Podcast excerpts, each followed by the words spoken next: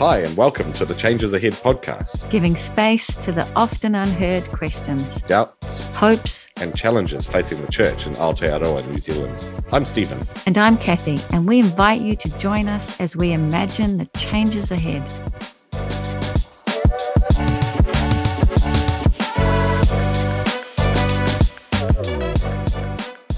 One of the things that really stood out for me from our conversation with Caleb was his comments around the difference between formation and discipleship and education, mm-hmm. and how often we have focused on needing to download ideas into people yeah. and then assuming that those ideas and that information is going to form people in Christ likeness. So let's listen in. Kia ora, Caleb. It's so great that you are joining us on the Changes Ahead podcast. Thank you so much for taking us the time to, to think with us and imagine what we could look like as the church to engage more in the mission of God in the world. So, welcome. Mm, kia ora, tēnā korua. Thank you for having me. We'd like to start the episode just uh, inviting the guests to introduce themselves a little bit. And, and I kind of like the question of what does it mean to be Caleb today? oh, wow. Just leading me in there nice and easy. Oh, well, kia ora tātou katoa, uh, ko rapu tapiti maunga, ko ngā tukumata whaoro te waka, ko hokianga te awa, uh, te moana, ko uh, ngai tūpoto, uh, uh, Ngāti uh, here, uh, te, te hapu, ko uh, Hare uh, o Harris, uh, toku uh, ingoa whānau, ko uh, kāta toku papa, ko ana toku mama, ko uh, Debra, uh, taku uh, horanga tira, uh, ko Iraia, Raua, Nico, uh, uh, ngā tamariki, uh, mm, ko Caleb Tangaroa Haurua Toku, taku ingo. Uh, kia ora. Um, so what does it mean? What did you say? What does it mean to be Caleb? Yeah. What does it? Wow. Um, You've just told well, us some of that, obviously. Yeah, I did. Um, so I guess my pepeha speaks to a large part of that. So, well, Caleb itself, I was named by my dad uh, uh, after uh, you know, the guy that never gets much credit, um, as opposed to Joshua in the, the story of the nation of Israel.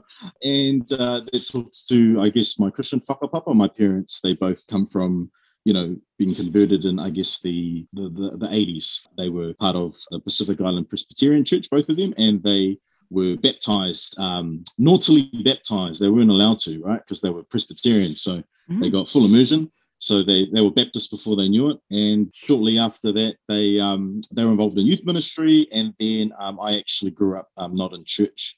Uh, was actually they were actually kicked out of church leadership for having me. And so uh, I, I, spent probably the first 10, 12 years of my life churchless, but not godless. Um, wow. My parents had a very deep personal relationship with Jesus, and it was very real. And that is kind of his, yeah, I guess that was the first catalyst for knowing God um, in my whānau, and we have, yeah, kind of reflected that. My whole whānau have reflected that more as we've, you know, lived our lives following Jesus, uh, all of us, which is a, a massive blessing in itself. And we uh, found ourselves at the at the Baptist Church in South Auckland. Uh, Papatoetoe Baptist uh, became Manukau City Baptist, and yeah, that's that's kind of that part of our history. And so, so I've got yeah, I've got whakapapa to up north in the Hokianga. My nana comes from there.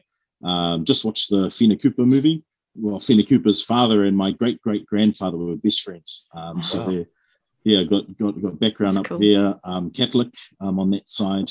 My nan said she was Catholic. If she meant church going, she didn't mean she was Catholic.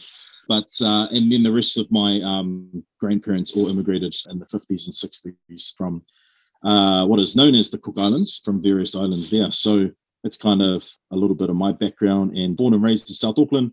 And yeah, just uh, man, that question, what does it mean to be Caleb? Goodness. Uh, it means today to be a father, to be a husband, to be a lecturer now mm-hmm. um, at Carey Baptist College, having been a pastor, although I found that you can't take that hat off, unfortunately. Done it. Wish I could, but I can't. And uh, yeah, it means that I attempt to be to run half marathons and I injure myself. I avid supporter of the New Zealand Mighty Warriors and you know some other sports and stuff like that. But um, and a lover of Jesus. Hopefully, that's mm. that's the, the, let's say it's that. It's that. Mm. You mentioned that you're lecturing at Carey. Could you tell us a little bit about what your focus is in, in those lectures and in, in the space that you are there?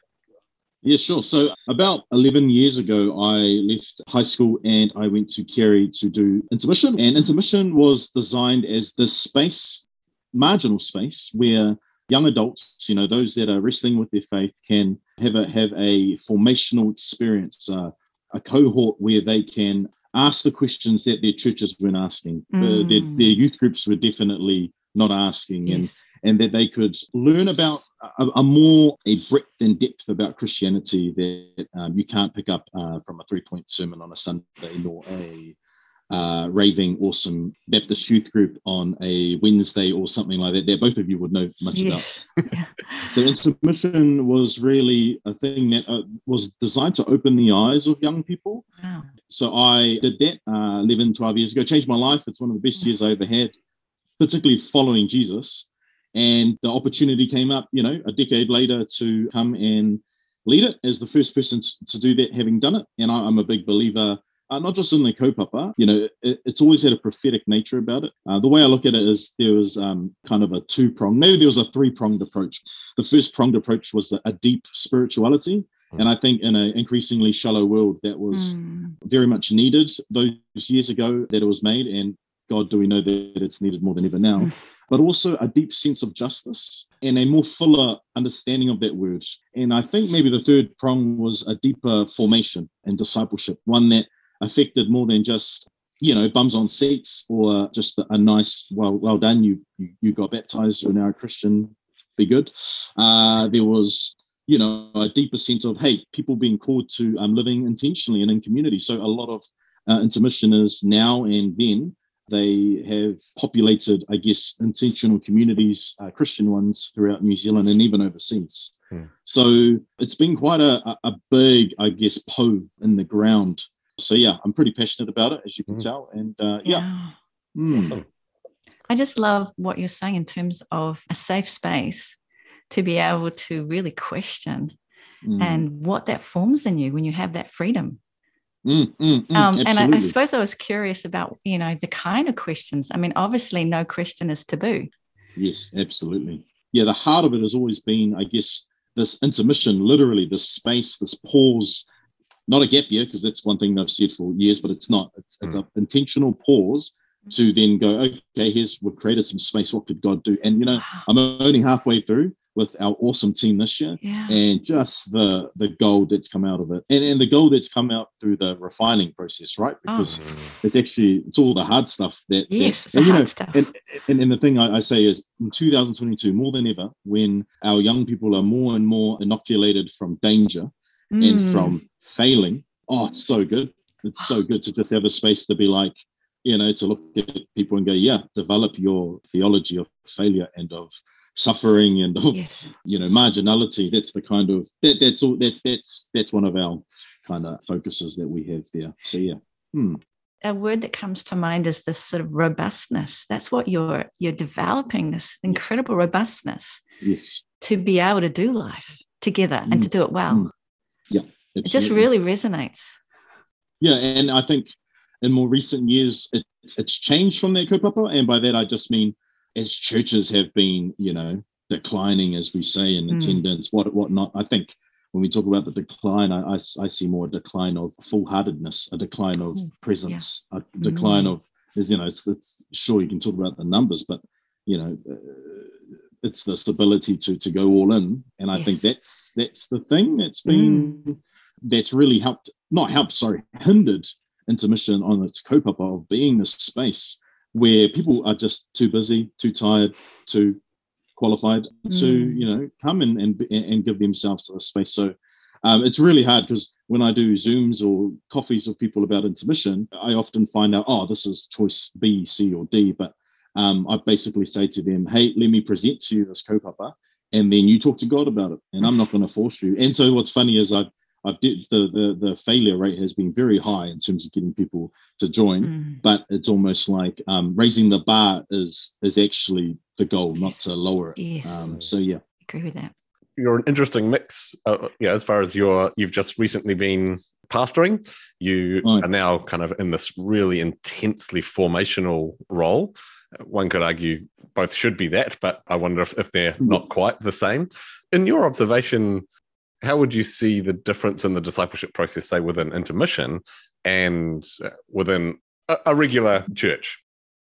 For me, both come under this kind of the vehicle of education. There is this idea that to grow as a disciple of Jesus is to in some way be informed and to be educated. And I see that as a similarity. And I see positives in that. But I, but I guess what I'm, and it might sound weird because I'm now a lecturer, but what I'm seeing now is the negativity of that. Mm. And what I mean by that is I'm seeing the being put in a boxed nature of that. I'm also seeing alternatives. So I'm seeing the problem being actually part of the problem, I think, is what we think is our solution, which is to educate people. And I'm going, you know, it's it's deeper than that. Mm. It's one of the findings. So, so my church, uh, Royal Oak Baptist, and I'm still there after I'm finishing pastoring. But one of the the, the observations that was made uh, when COVID hit was that when it came to people doing discipleship, people were ill-equipped and ill-equipped comprehensively. So not just oh the pastors didn't do good enough sermons. No, like from top to bottom, this idea that we all participate together mm. in our discipleship mm. and in mm. discipling others mm. that was found wanting and i think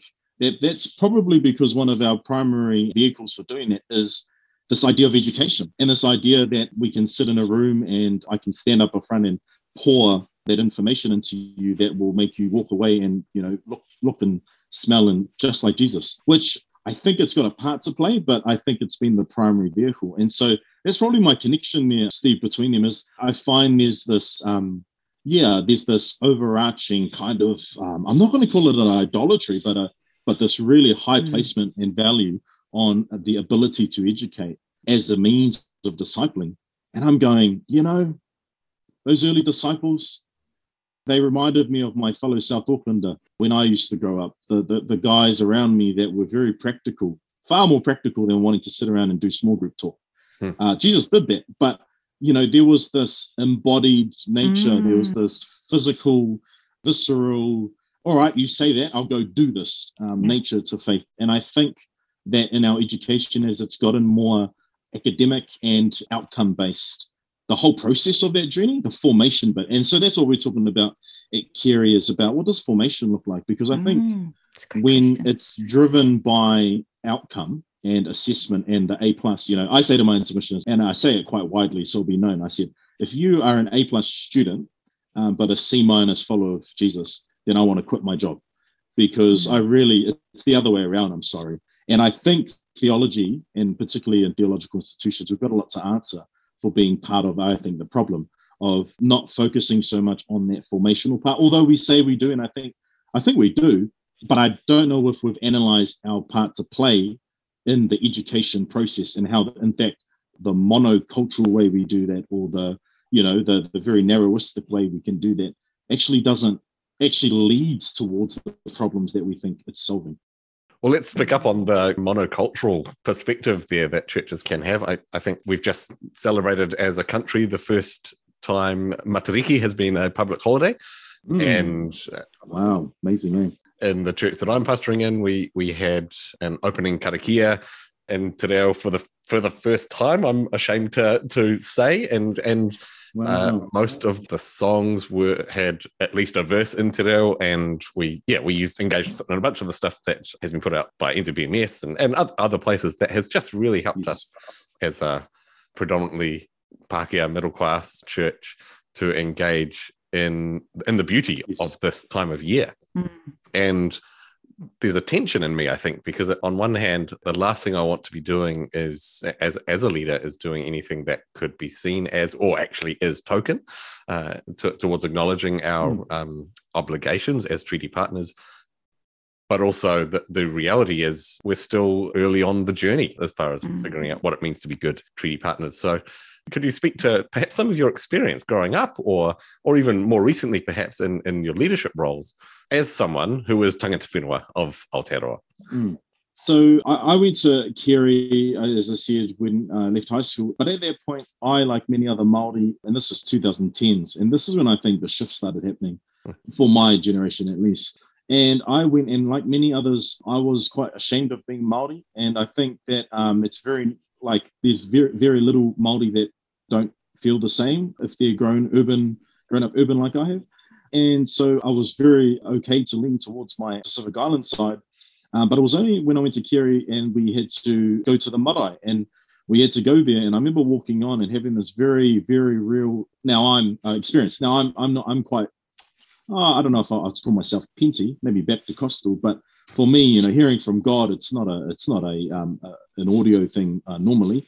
But um, on this occasion, uh, I just I felt uh, mm. weird when I walked on, and I felt disconnected because I'd never seen in any of my my Pacific Island or Maori culture really. I've never seen that represented as a Christian, and so I walked on, and it was a Christian marae and Christian people, and I was with predominantly Pākehā Christians, and I just remember asking God, God, what's the point of my culture? Because you know, like you would expect, I was told that it's about Jesus culture, um, not not my own culture. That I have to stop being Maori, um, in essence. Maybe not said that directly, but from all, all sides, that was what's known. And and I want to say that's from all sides. That's not just um, Pākehā, um, it's from all sides.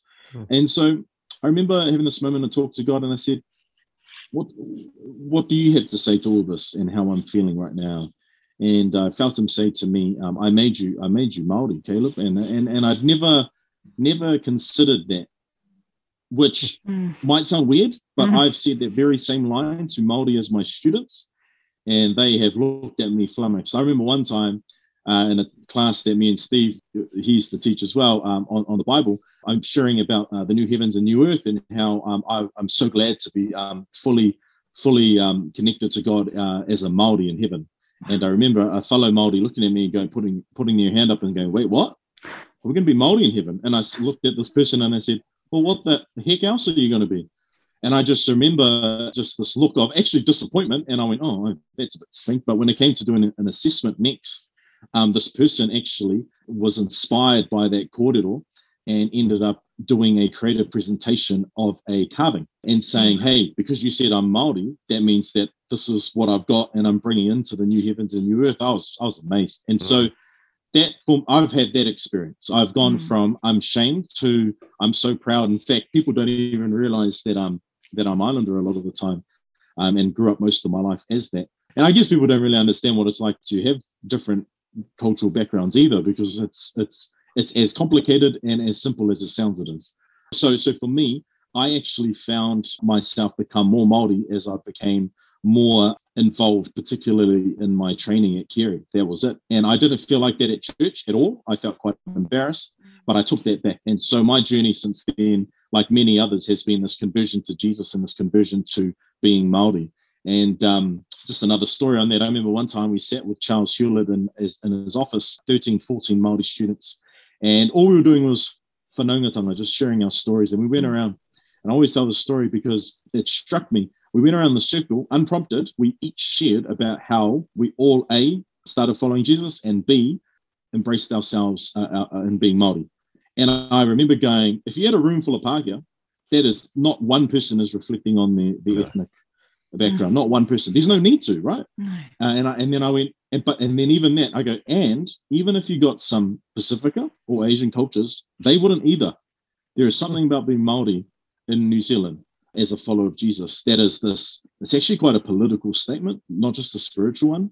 It's it's aligning yourself with various conflicting ideologies. Um, last night I watched again Dame Whina Cooper's movie, and uh, they did a beautiful depiction of what it meant for not belonging in your Christianity and not belonging mm. in your Māoriness and not belonging in Aotearoa New Zealand. Just all of these conflicting, mm. as I said, uh, worldviews. And so for me in a Baptist setting, what's been really a blessing has been, and you'll know, um, Steve, that uh, my master's was on Baptist Māori um, history, particularly the mission that was started in the 50s that spearheaded all the all the missions afterwards. And what struck me from that was that we actually don't have much history as Baptists, and that's actually our advantage because unlike many other denominations which have much history to repent and to to grow from, we have a very short one and it's very localized. Mm. And so, in my experience, through particularly Maori Baptist Christians, I found an open space. Now, it wasn't always that, I understand. It was actually a very close space, but now it's completely opposite. It's like, yeah, it's, it's, it's very different. So, I'm finding that the time is now in terms of people's engagement and openness. And, you know, the very people that I remember growing up in youth group who were very opposed to even considering that Maori culture is something to even talk about are the ones that are championing it, learning the language, telling other people off, teaching other people. So that just shows you, I think, that, that shows you a move of the spirit um, mm. and people's openness to the spirit. And thank God for that. Mm. Just hearing you say all those places that you didn't feel like you belong. I mean, I can't even begin to imagine Mm. what that's like. I can imagine it from being a woman and feeling like I don't belong in my own faith Totally. Yeah. and how hard that is. Yeah. And so hearing you, hearing all these different spaces and to not feel like you could embrace being Māori. Mm. And yeah, so I just wanted to thank you for being that honest and vulnerable with us. Mm. Yeah. Yeah, well, I, th- I was just thinking what what has helped, I guess, has been others on the journey. You know, I guess they use the word allies, but really it has been um, for me, and particularly in our movement. Uh, I couldn't find it in my church, so I had to go Mm. to more towards the movement and and just Maori leaders that are in our movement, of which many that listen to this will know, um, have played such a key. And because I've done, I've gone through the phases. You know, I Mm, people see me now, they don't know. I was I was 18, 19 year old me was I was willing to burn it all down. And I actually tried. And I left, you know, I left the Baptist churches, I left church and I left for a bit and you know, the deconstruction stuff and all that. But God was very clear to me that the way forward was to be part of that solution. And so mm, and what was brilliant was that wasn't an individual thing. That was actually uh, what, what I'm finding even more now. That was that was us as Maori that have been in and around not just the church. I'm going to say in, in New Zealand in general. Like you're seeing just an increase of leadership right across the board, mm. and I think that that's God's It spirit again. And Yeah. so that's probably been it for me. Has been part of this wider, not narrative, but mission, and looking at those older ones to say, all right, go there and, and don't go there, do this and, and don't do that, which I know, for example, you know, when I was pastoring, one of our, our Māori leaders, our Baptist leaders came to our church and singled me out in front of everyone and said, look after this this guy. Um, he's, he's special. And I remember everyone came up to me afterwards and I couldn't I couldn't understand it. They're like, are you all right? I was like, what do you mean? They're like, oh, that's a lot of pressure. And I went, oh, well, in a Māori worldview, that's not pressure. That's expectation. That's my responsibility. That's calling out who I am. And so Mm. I was just reminded again of I'm just playing my part in the wider thing of this. And this is why I do a lot of what I do in terms of even lecturing and what I pastoring was actually I'm doing this for my sons. I'm doing this for the little me that is going to be in, I don't know, Newland, uh, Rimutaka, um, just naming all the Wellington places, Steve. Um, you know, uh, Apotiranga. or yeah, yeah, or, or you know, Greymouth or Christchurch Mm. or uh, you know, Kaitaia that are going to be interacting with these beautiful Baptist folk, you know, Mm, lots of ignorant ones, whatever, but you know, beautiful folk with the gospel, and mm, and I'm going actually like that's that's where. Uh, I've used this phrase a lot, but I was taught this, which was "my flourishing is bound up in yours," you know, and that's that's it. That's it. It's it's um and it's a beautiful picture. I, I think also of the treaty and a picture of God, really, eh? and the covenant that he that he makes with us, uh, particularly through Christ. That, that our flourishing as humans is Mm. bound up in in, in His. I, I wonder if you can talk a little about the the barriers that you see that are still present, even though there has been this amazing shift, which is yeah, uh, the, the move of God's Spirit. But I, I- there, there there do seem to be some some barriers Totally. still. So can, can you talk yeah. to some of them that you have either observed or perhaps experienced, and and Mm. and then perhaps we can move towards how we can move beyond those. So a quote that I always think of is that every system does what it's designed to do. And when I think about our churches, like we have these these issues or these problem points, and we look for those answers. We try to generate answers for them. And I go, well, actually, that's a direct result of what we've done. Like that's di- or, or not done because of the system that we have. And so, yeah, for me, I think one of the barriers is just that self-awareness to mm, to, to go, actually, you know, for example, I always say to people, I say, Baptist, we're a settler church. And I know people don't actually understand what that means, but what I mean is from our inception, we were designed and made for the constituents, which were settler Britain. That's, that's what we are and were. We were not a missionary church from the beginning at all. We were explicitly not.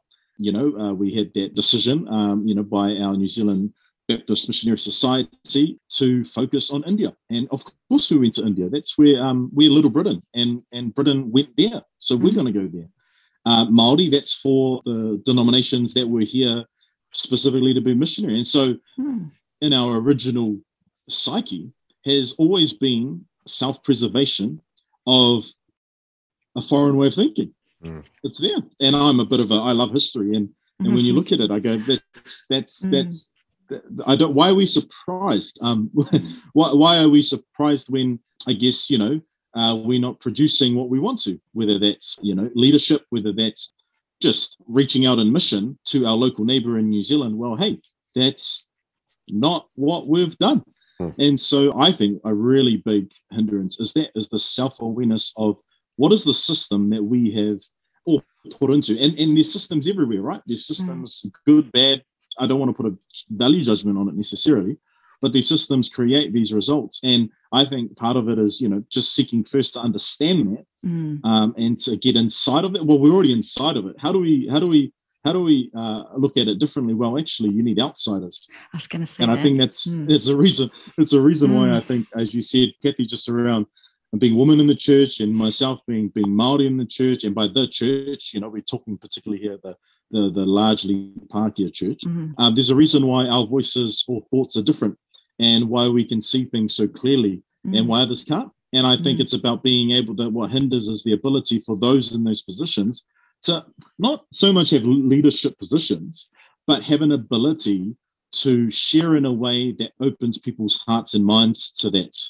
Mm-hmm. Um, I find that I often share things to people that are like, "Oh my gosh, that's amazing!" I'm like, "Oh, well, all of my family think the same thing." like, you yeah, know, like yeah. for example, like I, like when we've had guests. I remember just if we're talking like in the church context, like I remember having guests come in going, "All right, so who's welcoming them?" And they're like, "Oh no, no one's welcoming them. We're just going to open them up after the after the uh, what do you call it the notices we're just going to get them on stage and i'm going oh my gosh that's like in our culture that's you got to welcome people you mm. know what i mean you got to you got to there's a process there's a who's picking them up from the airport who's oh but, you know so this is because we're different and mm. well we're different in this context and we can see the system and what it's creating and so you know we talk about buzzwords like mm. community in church settings. And I'm just like, and then when you look at the alternative, and I'm going, oh yeah, that just looks like being normal. Um, you know what I mean? Well, you know, just just be normal, but that's not normal, mm. right? Not not when you're. It's not normal when you're not normal. Yes. So yeah, bro. Um, Stephen, I think that's one hindrance, bro. Probably my main one is that. I like too what Caleb was saying about understanding because I love history too. I love to know how did we get here because mm. then I can hold it a lot less preciously if I know yeah. how we got here, and if I can understand yeah. that, then we can go, oh, well, we don't need to keep doing that. So yes, I think yeah. your thing about understanding is really important, and we don't have enough of that history. So I suppose I'm wondering how do we get that understanding of where we've come from yes, so that we can yes. understand why we're here now? So I think um, it's kind of a point that I've, I've shared on our on my webinar for Carey Centre for Lifelong Learning which is like about um, just simple things. It's why I tell people to learn te reo, the basics mm. if they can, because as much as you engage in, in te ao Māori, like, yeah, non-Western um, indigenous cultures, we are excellent at knowing our history. We just, we just, it's ingrained in us. And so learn from us. so the more that you learn what I found, so even, you know, mm. so my wife is Pākehā, and in her relationship with me, she's had to learn her pepeha and her history and um, she she didn't really know. I, I don't know if I'll say she she didn't care, but she didn't know too much about it. But there are direct actions she's taken because of her whakapapa. So there's direct areas she's researched. There's concerns she now has about certain industries because that's what the industry she came from. There's there's a learning of the colonial history, particularly. You know, I think about another a person from church that was talking to me just offhandedly, going, "Oh yeah, Caleb. So um, uh, did you know that um, you know where you said you're from? I actually know some. Uh, my, my grandpa used to live there. I was like, oh, why is that? Go, oh, when they came back from the war, you know how they were giving out land to everyone, and yeah, they gave a, uh, just a piece of land, and I was just like, oh, did you know that they never gave land to Maori that served in the war? You know, there's mm. all these. See, see, that's just a little. It's just like like a little funny nugget of history for someone. Mm. Like, oh yeah, my grandfather used to live in this God knows what town, and then he just happened to migrate, and so we we talk about it like that, right? Like it's like, oh, just move for a job. But when you like through non-Western eyes, actually, migration is massive. Moving from one city to another has a lot of meaning. And mm. so I, I, find that we just naturally, you know, it's it's the, the whakatauki, right? About looking looking um looking back as you walk into the future. Like you mm. cannot help it. And so what I'm loving is that tauiwi, you know, um, tangata tiriti can learn from Maori the ways that we do things. Yes. And then can do it together because that's oh, actually a, a, covenantal blessing that we have from the treaty is um, let's share this, you know, uh, uh matariki, let's share mm. this together. Here we go. Mm. And it's, but here's the thing. I think we're at that stage now where it can finally be sh- shared and good stuff can come. Now, all the bad stuff's going to come. We already know that. I'm, yeah. I'm, used to that. And in fact, a lot of that comes from Tauiwi. It's for Tauiwi to deal with. So, you know, if you're that person that is at your church that's championing, you know, Te Ao Māori or whatever, and everyone and people heckle you. I've been mm. at Baptist churches mm. where pastors have shared their mihi whakatau at the beginning and they've been told to shut up. I've been sitting right there. Mm. I've wow. I've I've heard the sniggers and all that stuff. But guess what? We just keep moving forward. Uh, because guess what? When you look back in five years, ten years, people have moved on. And mm. I think mm. that's actually what's happening. Now, I say that and also think of all the pastors going, oh, yeah, but what about people? We need the people to come. Get that, get that. But also, people just won't move sometimes mm. um, until we've all moved off. And then they're like, you know, it's kind of like when, like my little boy, he's three, and um, he's, you know, he's in the food aisle or he's he's transfixed on a toy at the warehouse, and I just move on. and he goes, Daddy, Daddy, where are you? And then I'm like, I'm over here. I'm in the next aisle. And then and then he's just, oh, I gotta come because I can't be by myself here. And so you know, runs up like that's not neglect, is it? That's no. it's moving forward and moving off of that thing to somewhere else. And so he comes with, and I think that's kind of what I think and hope our churches would become places more where yeah. you're not necessarily leaving people behind, but some people you can't drag through the no. the mud and the, yes. you know. I mean, I'm thinking of racism, right? Like you've just described yes. some experiences of observing that and experiencing that. Yes, yes. Like the the response of "Oh, I'm not racist," right? Like is, is kind of yes. in in in Pākehā particularly like, "Don't you dare call me that," yeah. and yet that is how we can so often respond out of kind of ignorance mm. or insecurity, perhaps in our identity. Yeah, um, insecurity. Yeah, totally. And, and yet that's not something that is really a part mm. of our, our narrative too much because because that word is so what's it fraught for people, and and yet naming just simply as you have the very beginnings of our movement were mm. settler, were mm. colonial for the colonizers, not yeah. for intentionally not for the people of this land, tangata whenua. Totally. And so that word, do we need to name that more? And and yeah, and even I know it becomes kind of it almost becomes a bit of a buzz or or a trigger word, but white supremacy within the church mm. structures, mm. within yeah, I don't know if you got thoughts around that. Yeah, well, I think with all those words and terms, I think just first, I think just knowing that it's really hard to think of those things Christianly. I'll say Christianly rather than theologically, because we have, you know, these kind of things we've decided, like, you know, race and racism and all that. We're going, oh, well, no, but we'll just funnel them through certain verses, you know, like, oh, but all are one in Christ, so it's all good. You yeah. know, I, I was once at a, at a youth thing, and we so someone a Maori person was like, "What about Maoris in the church?" And the person was just like, "Oh, but we're all one in Christ. There's neither Jew nor Gentile." You know, just literally quoting that. Yeah. And so there was this like funneling through of this is how we think about it Christianly, and I think the problem with that is that we settle on um, these pet answers, and mm. we're not mm. like Christians are really. It's like it's like the end of the world when we have to go and renegotiate meanings of words.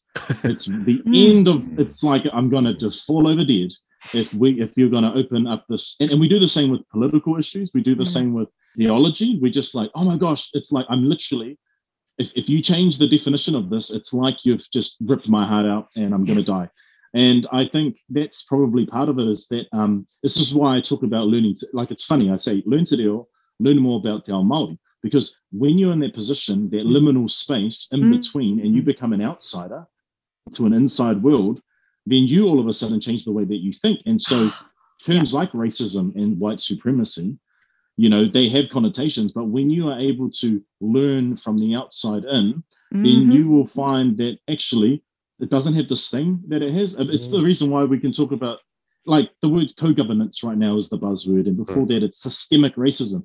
And the, the and, and you know critical race theory. They talk about all these things when it comes to race and and all that, but they're these boogeymen. Like mm. the same the same words we use when we talk even about the left or evangelicals or all these words we use. They're just boogeymen for not engaging. Like yes. let's just say this word, let's judge it, let's name it, and then let's um let's just like other it and let's just uh let, let, us be scared of it actually and, mm. and and defend ourselves against it, you know, defend mm. our faith. And I'm just like, yeah, I think what you're saying, Steve, like I think that's why it's a little thing I say. It's like go learn Te Reo, go learn mm. a different way of understanding the world, and then it's so funny, guys. Honestly, like, the, and I've said this before. I think you can the openness to to Ao Māori to um, to Māori ways of doing things, you can track that with the amount of Pākehā that have learned Te Reo.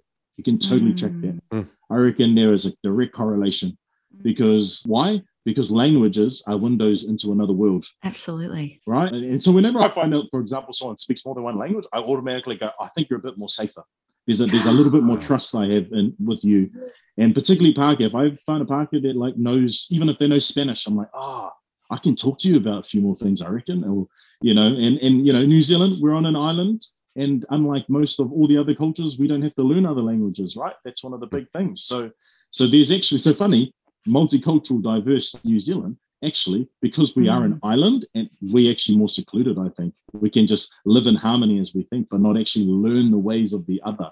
So when I had when I share people about Maori values, and they go, "Oh, is that why Maori do that?" And I'm going, "Bro, didn't you? Were you? Isn't your best friend Maori?" Well, yeah, we, but we weren't we weren't forced to cross the threshold yeah. per se. So yeah, Steve, I think I went right off what you said, bro. But sure, oh, that's awesome. so much there. There was heaps there. Yeah, yeah. You're talking about, I think, a lifelong stance of learning. That's what we need to encourage. And one of the, the lines that stand out to me in the Bible is to rethink everything. We're supposed mm. to be able to rethink. Mm. And Absolutely. so, and that place of stepping into that liminal space, you are right. That is the only place I believe we truly transform and change. Mm-hmm. There is no other space. Mm-hmm. And so we want to keep inviting people to, I like what you're saying, learn. Let's let's become learners. Mm-hmm. Well, you know, the Greek what's the, what's the Greek word for disciple, right? I never say it right, but mathetes or whatever it is. Uh, learner learner. Yeah. It's just like, and in, and in, I think also, I think in a Maori worldview as well, and, and Pacific are the same. Yep, there's certain like levels of knowledge and, and wisdom, but also ako, right? Like this learning process. It's you learn, like you might be the doctor of whatever, and then you walk onto a marae, here's the tea towel, get in the kitchen. Like there's this, you know, I don't know if it's extreme um, tall poppy syndrome, but there is this humility that's embedded mm. of going, okay, I'm not, and it's because it's, I don't think we touched on this, but hyper individualism. Like, man, that is that's demonic, uh, and is mm. what I call it. And that is a marker of our churches. That is a marker, mm. particularly of our Western churches, mm. is hyper individualism. And we want to call all these other immoral things as demonic. Um, this is far more demonic. You know why? Because we don't name it demonic. That's why yeah. we know that it is. It is. Um, you know. Yeah. So yeah. I agree with you, eh? and it's that hierarchy that we have idolized. And we laugh about being the pastors of our community, and we're on the children's roster because that's how we mm-hmm. love. We love absolutely. by serving. And so, yeah, yeah trying to flip it on its head. Yeah, absolutely. Jesus today. So, mm. yeah. So, as we come to the end of our time together, Caleb, what are some of the things, or what's one or two little things that you've already talked about people learning to do, but what's something that people in their faith communities can do this week that can help us on this journey together? I was just kind of stuck on that liminal space thing. I think we, we we're so comfortable and we live our lives in comfort, right? And that's I don't I don't I'm not trying to say get uncomfortable because this is it makes sense. We we need mm. safety, we need we need all those things as humans. But when you have the ability to give up power, that mm. means you have power. And so if you have the choice to not do something or to, to do something, you have power. And I think that's all of us. And I think uh, maybe this week, if you can, analyze times when you have an option out of something. Uh, when you have an option to uh, your tires flat, hey, guess what? Oh, AMI is coming. All good. Well, not everyone has that, you know. And so, mm. um, or if you have the option to go and talk to someone who speaks another language and actually sit there and be done, or whether you have the chance even to try a project and fail at it. Um, you know, these are all things I think, particularly as adults, the older we get, the the worse we get at this. Hmm. Um, we've got to be like a, you know, I think again about my toddler, tries anything, fails at most of it. But actually, it's in that liminal space, as you said, Kathy, that space of um, neither here nor there, mm-hmm. where you're not the master, you're not the mm. expert, but neither are, you know, you're not there, but you're just, you're a learner, you're a beginner. Mm. But it takes discipline to hone your ear to hear that yes. and to sharpen your eyes to see it. And so, can you generate that from yourself? I don't think you can. I actually think you need others. So, actually, seek out others that are different to yourself and ask them. It's simple as like the small amount of times I've been asked from someone after even a, I don't know, something's happened. They go, "What do you think about that, Caleb?" Well, I actually completely disagree with it, or I feel crap, or whatever. and just be in that space. Mm. That's enough to start honing, as I said, your eyes and your ears to Mm. to sense differently. So maybe that's it. And it's very what I just said is very conceptual, but it's also practical. So I don't know. I'd love to hear. How, yeah, It strikes me that people can do that over their cup of Mm. coffee after a church service, right? Yeah. Like, exactly, Yeah. exactly. and so that is, it's uber practical actually. Just yeah, what is the where is some difference you can observe and value and be curious about it Yep. uh, Yeah. together. And it feels like one simple step to being more self aware. totally, all about it. Yeah. And if anyone else wants to be about it, then come to Intermission, uh, which we run every year. Uh, uh, 20 to 26 year olds, you know, come along and, and learn all about living like this. That's what we do. Yeah. Do you like how I did that? That was awesome. Yeah. Yeah. Oh, man. Caleb, it's been amazing to to sit Yeah. with you in this space and and hear your wisdom, hear your challenge, hear your encouragement and hope as well as we we are journeying together. So so Hmm. thank you, thank you for the taonga that is in your voice. So kia ora. Cheers, guys. Thanks. Kia ora, kia ora. Thanks for listening to this episode of the Changes Ahead podcast.